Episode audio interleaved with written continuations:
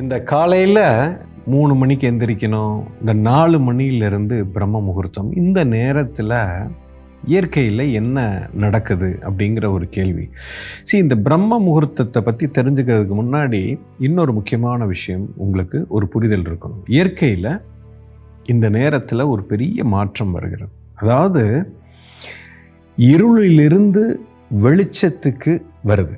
அதாவது சூரியன் மறைந்து இருக்கிறது அதே சூரியன் வெளிச்சத்துக்கு விடியற் காலையில் வெளிச்சத்துக்கு வருகிறது. ஸோ பூமியில் ஒரு குறிப்பிட்ட பகுதியில் இருள் சூழ்ந்து இருக்கிறது அந்த சூரிய ஒளி வரும் பொழுது வெளிச்சம் வருகிறது. இது இந்த இருளில் இருந்து வெளிச்சம் அப்படிங்கிற அந்த ஸ்டேட்டுக்கு ரெண்டுக்கும் நடுவில் ஒரு ஸ்டேட் இருக்குதுங்க. அந்த நேரம் இயற்கையில் ஒரு மிகப்பெரிய ஒரு சக்தி மாற்றம் நடக்கிறது. இது தோராயமாக பார்த்தீங்கன்னா ஒரு அஞ்சரை மணி அஞ்சே முக்கால் அந்த மாதிரி சொல்லுவாங்க.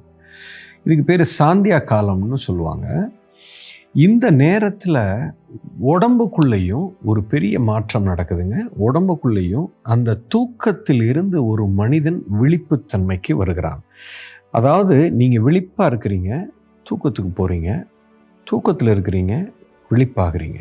இதே போல் வெளியில் அந்த சூரியன் மறைந்து இருக்கிறது இருள் சூழ்ந்து இருக்கிறது இருளிலிருந்து வெளிச்சம் வருகிறது.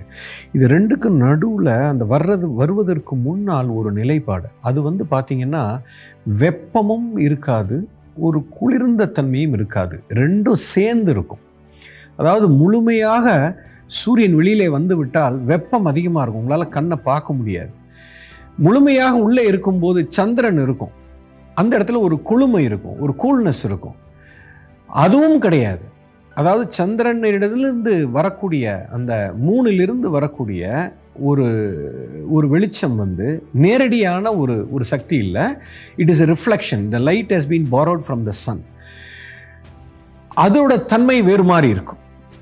ஆனால் அந்த விடியற்காலை என்ற பொழுது இருக்குது அல்லவா அந்த நேரத்தில் என்ன நடக்குதுன்னா அந்த சூரியனின் முழு வெப்பத்துக்கும் வரவில்லை. ஒரு குளிர்ந்த தன்மையும் இல்லை. இது ரெண்டும் சேர்ந்த ஒரு தன்மையில் அந்த நேரத்தில் ஒரு சக்தி அற்புதமான ஒரு ஒரு மாற்றம் வெளியிலும் நடக்கிறது உடம்புக்குள்ளேயும் நடக்கிறது.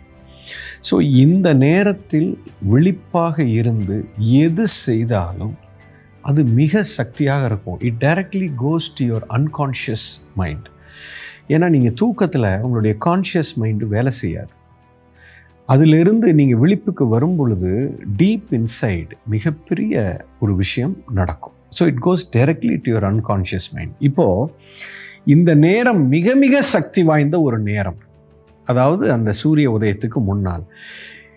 இதை காட்டிலும் ஒரு பெரிய சக்தி எப்போ உருவாகுதுன்னா சரியாக இதிலிருந்து ஒரு ஒன்றரை மணி நேரம் பின்னோக்கி அதாவது அஞ்சரை அப்படின்னா ஒரு நாலரை நாலு மணிக்கு பிரம்ம முகூர்த்தம் என்று சொல்கிறார் அந்த நேரத்தில் இந்த whole energy is getting prepared to blast அதாவது எல்லாம் ஒரு மயான அமைதியிலிருந்து சக்தி வெளிநோக்கமாக இயற்கையில் மிகப்பெரிய ஒரு மாற்றம் நடக்கிறது. அந்த நேரத்தில் there is a centre point in your body which is connected to the whole cosmos இப்போது சராசரியாக ஒரு மனிதன் விழிப்பாக இருக்கும்போது இந்த மனதில் தான் நீங்கள் வாழ்ந்து கொண்டு இருக்கிறீங்க மனதில் சிக்கி இருக்கிறீங்க. இந்த மனம் தாண்டிய ஒரு மூலம் நமக்குள்ளே உட்கார்ந்து கொண்டு இருக்குது இதை சென்டர் அதாவது மூலம் அப்படின்னா சென்டர்னு சொல்லலாம். அந்த மூலத்து மூலத்தை தொடுவதற்கான ஒரு வாய்ப்பு இருக்கிறது. அந்த மூலமும் பிரபஞ்ச சக்தியோட தொடர்பில் இருக்குது. மிகப்பெரிய ஒரு தொடர்பு. அந்த தொடர்பை உணர்வதற்கும் அல்லது அந்த தொடர்பை உணர்ந்து அந்த சக்தியை ஒரு மனிதன் வியாபித்து அதை மேனிஃபெஸ்ட் பண்ணுறதுக்கு உண்டான சூழ்நிலை அந்த நேரத்தில் கிடைக்கிறது. ஏன்னா இயற்கையில் அந்த ஒன்றரை மணி நேரத்திற்கு முன்னால் அந்த நாலு மணி சுமார் மூணே முக்கால்னு வச்சுக்கோங்க. அந்த நேரத்தில் இருந்து சுமார் நாலே முக்கால் ஐந்து மணிக்குள்ள பெரிய ஒரு பிரளயமே இயற்கையில் நடக்கிறது. ஸோ அந்த நேரத்தில் மூலத்தோடு நான் தொடர்பு கொள்ளும் பொழுது எனக்குள்ள மிகப்பெரிய ஒரு சக்தி உருவாகிறது. அந்த நேரத்தில் நீங்கள் எது செய்தாலும் அது பல மடங்கு பலன் அளிக்கும்.